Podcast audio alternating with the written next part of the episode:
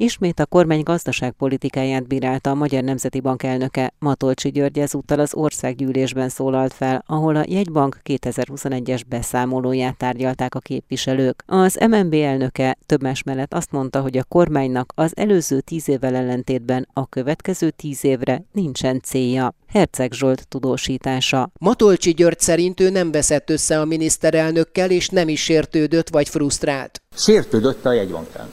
Frusztrált-e? Összeveszett a miniszterelnökkel? Nem. Isten őriz. Elvi ellentét van a kormány és a jegybank között. A Magyar Nemzeti Banknak kötelessége az inflációs küzdelem, és ehhez várjuk a kormány segítségét. A Magyar Nemzeti Bank elnöke szerint a kormány 2021-ben negatív gazdaságpolitikai fordulatot hajtott végre. És ez nagy kár, mert ezzel a korábbi évtized igazi siker kulcsát, az egyensúlyi növekedés megvonott. Ez az egész évtizedre árnyékot vet.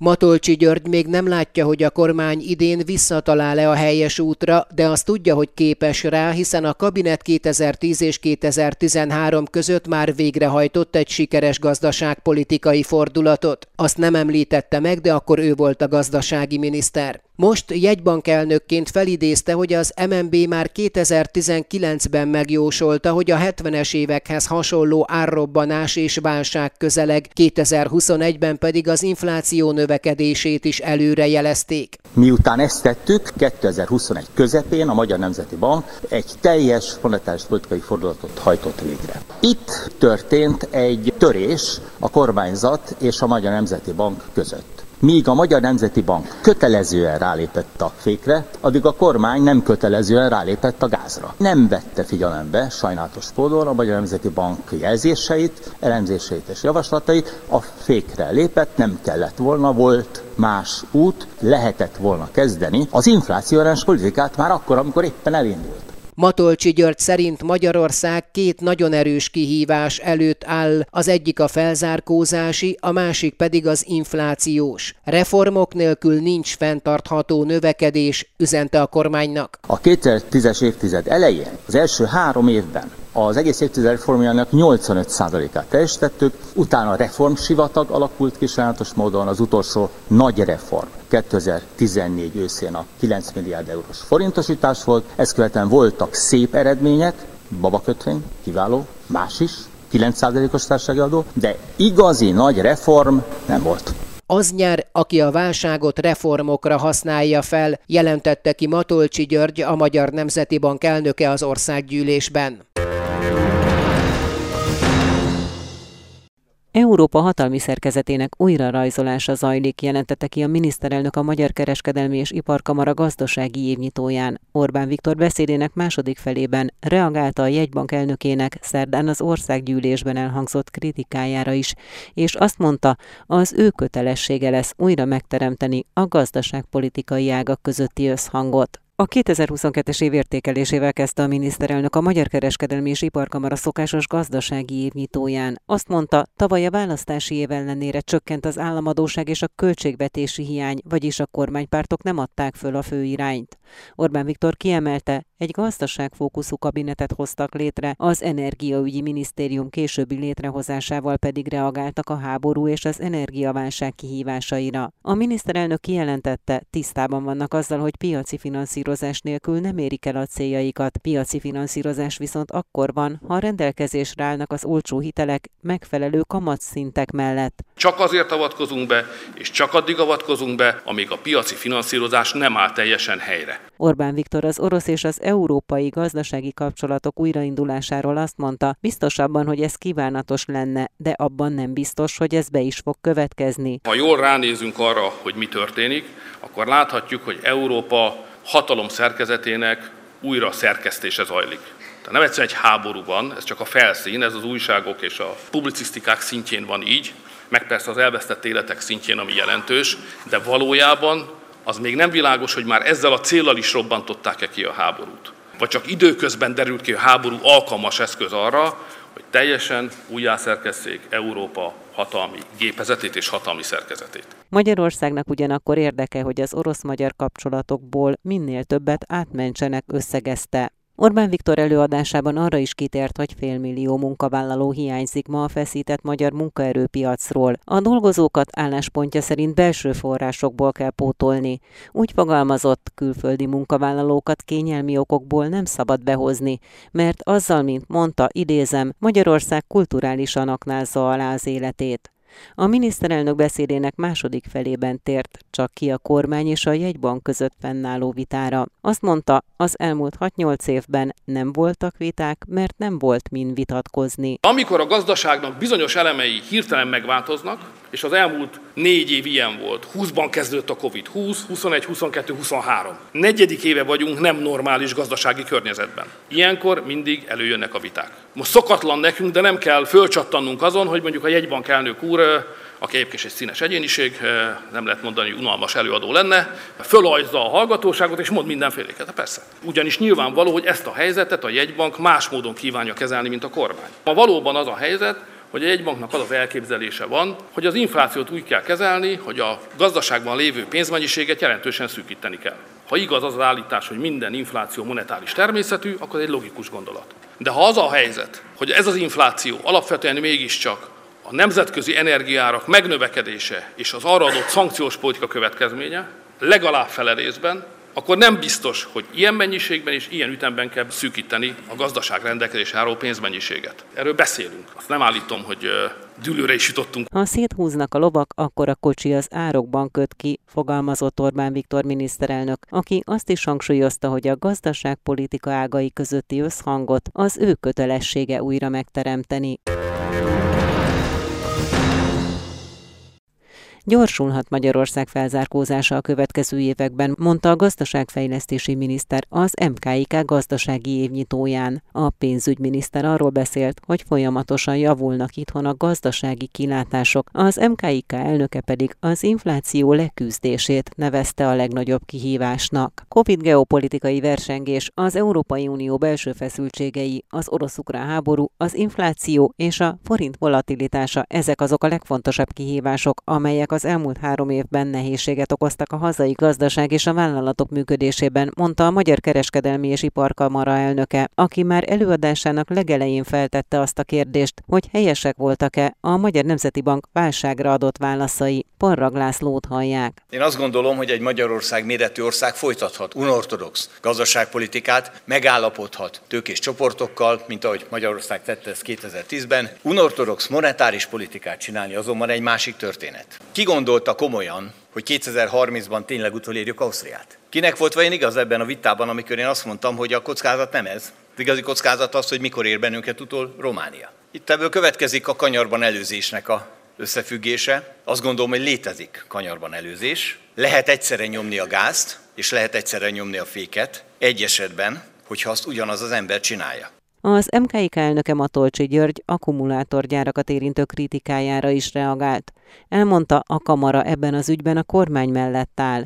Parragh László kifejtette, álláspontja szerint a piac önállóan nehezen képes kezelni a kihívásokat, ezért szükség van a gazdaság reorganizációjára és egy energetikai kihívásokat kezelő iparpolitika kialakítására. A gazdaságfejlesztési miniszter csak előadásának legelején utalt a jegybank elnökének szerdán a parlamentben elhangzott kritikáira. A gazdaságról szeretnék beszélni, a gazdasági növekedésről, mégiscsak gazdasági miniszter vagyok. Jegybankról is tudnék, de most ezt hagyjuk. Nagy Márton a Magyar Gazdasági Felzárkózás és annak feltételei címmel tartott előadására rátérve azt mondta, Magyarország 2030-ra elérheti az uniós fejlettségi szint 90%-át. Jelenleg a 20. helyen állunk, 2030-ra a 15-ek lehetünk. Az nem reális, hogy ennél előbbre lépjünk. A minőségi ugráshoz azonban az kell, hogy legyen elég energia és munkaerő. Büszke vagyunk arra, hogy teljes foglalkoztatottság van jelenleg, de azért mégiscsak kéne 500 000 ember. Amit részben az inaktívak aktivitásából lehet kezelni, és részben tudjuk nagyon jól, hogy van gazdasági migráció, tehát adott esetben ez ott van. Hangsúlyozta, a beruházás a gazdasági növekedés alapja. A pénzügyminiszter stabilitás és növekedés címmel tartott előadásában felidézte, hogy 2020-ban 3%-os gazdasági visszaesés volt a világon, 350 eurós gázár és 2 számjegyű infláció mellett. Varga Mihály kiemelte, a gazdasági kilátások azonban már fokozatosan javulnak, csökken Magyarország külső finanszírozási igénye is. Kifejtette, az inflációs folyamatokban a fő felhajtóerőt a gázárának emelkedése jelentette. A fogyasztói árindex jelentősen fog csökkenni a következő hónapokban.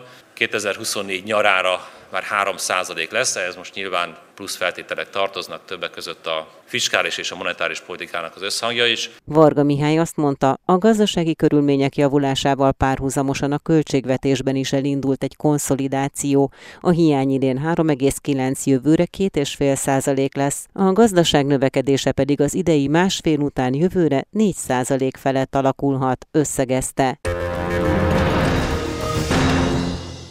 Eredményes évet zárt 2022-ben a magyarországi Erste Bank, bővült a hitelezés, a működési bevételek nőttek, a nyereség azonban 53,5 milliárd forinttal az előző évinél 10%-kal alacsonyabb lett az egyszeri adó és szabályozási terhek miatt, mondta az Erste elnök vezérigazgatója a 2022-es év eredményeit értékelő sajtótájékoztatón.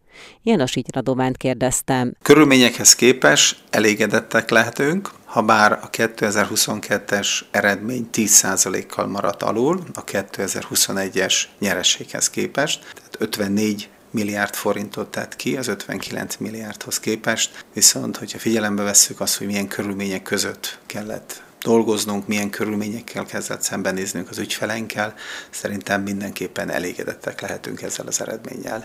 Arról nem is beszélve, hogy az év első 9 hónapjában azért még egészen más kamatpályáról, egészen más nyereségről beszéltünk, és azért az utolsó negyedévi jelentősen hozzájárult a jobb eredményességhez. Mi járult hozzá a nyereség csökkenéséhez? Ugye egyrészt a bevételek nőttek, köszönhetően elsősorban a kamatbevételeknek és a díjbevételeknek, habár a költségek is természetesen emelkedtek, viszont a nap végén, ami jelentősen csökkentette a végleges eredmény, az az extra profitadó, kamatstop, agrármoratórium, illetve az OBA befizetések is, amelyek alapján csak az Erste Banknak plusz 38 milliárd forintot kellett befizetnie. Tudott-e növekedni a hitel, illetve a kötvényállomány? 2022 a vállalati hitelezés éve volt. 21-hez képest, amikor 165 milliárd forintnyi új hitelt folyosítottunk, ez a szám 2022-ben elérte a 357 milliárdot.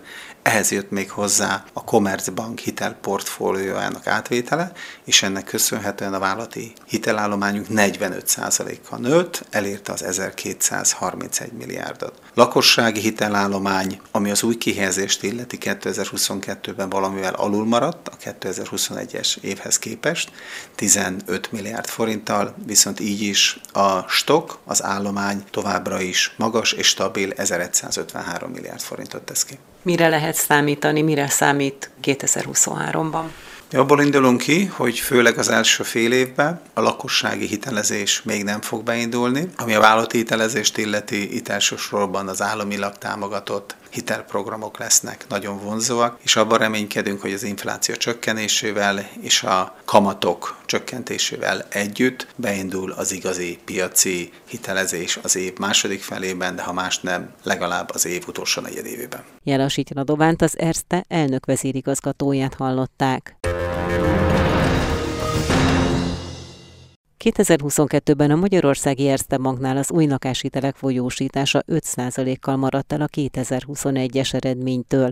A fogyasztási hiteleknél a kihelyezés összességében 6%-kal csökkent, ezen belül a személyi kölcsönök iránt 1,7%-kal, míg a babaváró hitel iránt 3%-kal nőtt a kereslet az egy évvel korábbihoz képest, mondta az Erste lakossági üzletágának vezérigazgató helyettese. Harmati Lászlót a 2023-as várakozásokról is kérdeztem. Az Erste Bank életében 2022-2021-hez hasonlóan egy bővülő időszak volt, a jutalállományunk majdnem 2%-kal tudott növekedni. Azzal együtt a folyósítás elmaradt a 2021-estől. Ennek legfontosabb eleme a lakáshitelezésben történt, mintegy 5%-kal kevesebbet folyósítottunk. Ennek részben az oka, hogy a harmadik negyedév végétől már láttuk a lakáspiaci folyamatokban a gyengülést, és ezzel együtt a kereslet is visszaesett. Egyrészt a lakásárinfláció okozta ezt, másrészt pedig az, hogy a megemelkedett fogyasztási kiadások elbizonytalanították a lakosságot, illetve a kamatnövekedés a pénzügyi eszközök hozamát azt vonzóvá tette, tehát a befektetői kereslet is csökkent. Ez az 5%-os folyósítás csökkenés 2022-re kicsit megnövekedett a különbség a tavaly előtti számokhoz képest idén, tehát januárban már egy 50-60%-os visszaesést látunk a piac egészére, és ez februárban is megmaradt a tavaly előtti évekhez képest, tehát látjuk, hogy itt egy masszív visszaesés van, ugye ezt már a Nemzeti Bank is jelezte, hogy egy lassulás következik be, nyilván a gazdaság lassulásával együtt. A babaváró folyósításunk tavaly viszont meghaladta a tavaly előttit, ennek legfontosabb eleme a évvégi hatás, ugye sokan arra számították, hogy kivezetik a babaváró, vagy módosítják a babaváró támogatást, ez okozott egy évvégi rohamot, így 68 milliárdot, tehát 3%-a többet folyósítottunk, mint 2021-ben, 2022-ben. Mivel volt egy nagy roham decemberben, ezért a januári számok már megérzik ezt, tehát jóval kevesebben érkeznek hozzánk ilyen igényre, viszont örömteli, hogy a 30 000 babaváró hiteles Erste ügyfélből megszületett a 17 000. baba, tehát az eredményesség ennek a hitelkonstrukciónak ez jól látható. Személyi kölcsönben a visszaesést kisebbnek látjuk, azt látjuk, hogy a megnövekedett fogyasztási igényeket, az árakat próbálják kisimítani a háztartások, egyrészt azzal, hogy rövidebb hiteleket vesznek föl, másrészt azzal, hogy a megtakarításaik egy részét fölélik. Ezek a személyi hitelkonstrukcióban a verseny nagyon megnőtt a piacon, hiszen látszik, hogy itt kisebb a visszaesés, úgyhogy most úgy látjuk, hogy hitelkínálati oldala, hitelkínálati korlátja ennek a piacnak nincsen. Mire lehet számítani, mire számítanak 2023-ban? Mint mondtuk, a lakáshitelezésben ezen a kamatszint mellett és ilyen várakozásokkal, ilyen fogyasztói várakozásokkal egy masszív visszaesést, ahogy mondtam, 50-60% a tavalyi folyósításhoz képest, tehát egy ilyen 1200 milliárd helyett inkább 600-550-600 milliárd körüli szektorfolyósítást várunk. Személyi kölcsönben egy kisebb visszaesést, 15-20%-ot legfeljebb, és hát babaváró nyilván kötődik a lakás célokhoz elég masszívan, tehát itt sem tud megismétlődni az a folyósítási igény, vagy az a folyósítási profil, mint amit 2022-ben láttunk, tehát itt is egy legalább egy 25-30%-os visszaesést várunk. Harmati Lászlót, az Erste lakossági üzletágának vezérigazgató helyettesét hallották. A januári 25,7% után februárban 25,4% volt az infláció Magyarországon. Az élelmiszerárak több mint 43%-kal emelkedtek, mondta az Inforádiónak a portfólió elemzője. Beke Károly hozzátette, hogy az év második felétől lassulhat a fogyasztói árak emelkedése. Igazán komoly átrendeződés nem volt az egyes termék kategóriáknál. Továbbra is a legnagyobb mértékben a háztartási energia ára emelkedik, most éppen 49%-kal, tehát már a lélektani 50%-os határ alatt van, illetve az élelmiszerek esetében a 43,3%-os áremelkedés az, ami kimagaslónak mondható. Ez a két termékkategória elsősorban az, ami húzza az inflációt továbbra is. Mire lehet számítani a következő hónapokban? Ugye a jegybank alelnöke Virág Barnabás azt mondta, hogy hosszú platózás várható. Ez azt jelenti, hogy továbbra is ilyen 20% körül marad majd az inflációs adat? Igen, arra számítunk mi is, hogy akár az év közepéig is 20% környékén, vagy 20% felett maradhat az inflációs ráta, és aztán az év második felében jöhet egy komolyabb csökkenés. Van-e esetleg valamilyen kedvezőjel már arra, hogy az élelmiszerek esetében megállt a drágulás? Hát azért azt még nem látjuk, hogy megállt a drágulás. Az elmúlt 2 hónapban már éves szinten csökkenő áremelkedési ütemről számolhatunk be, de havi alapon továbbra is emelkedik az élelmiszerek ára, tehát azért korai lenne azt kijelenteni, hogy megállt a drágulás. Ugye van egy olyan kormányzati cél, hogy év végére egyszámjegyű legyen az infláció, ez hogyan érhető majd el? Hát igazából, ahogy ezt korábban is mondtuk, nagyon különösebb intézkedésre nincs ehhez szükség, tehát ha nem érkezik valamilyen külső sok, akkor önmagától egyszámjegyűre csökken valószínűleg az infláció. Ha az energiaárak ismét jelentősen emelkedni kezdenek, akkor persze az átéri a forgatókönyveket, de az alapforgatókönyv az most az, hogy az év végére azért viszonylag kényelmesen elérhető ez az egyszámjegyű inflációs ráta. Ahogy említettem, az év második felében jöhet egy erőteljesebb csökkenés. Egyrészt a gazdaság alkalmazkodása, tehát a kereslet csökkenése, másrészt pedig a magasabb bázis miatt. Beke Károlyt, a Portfólió elemzőjét hallották.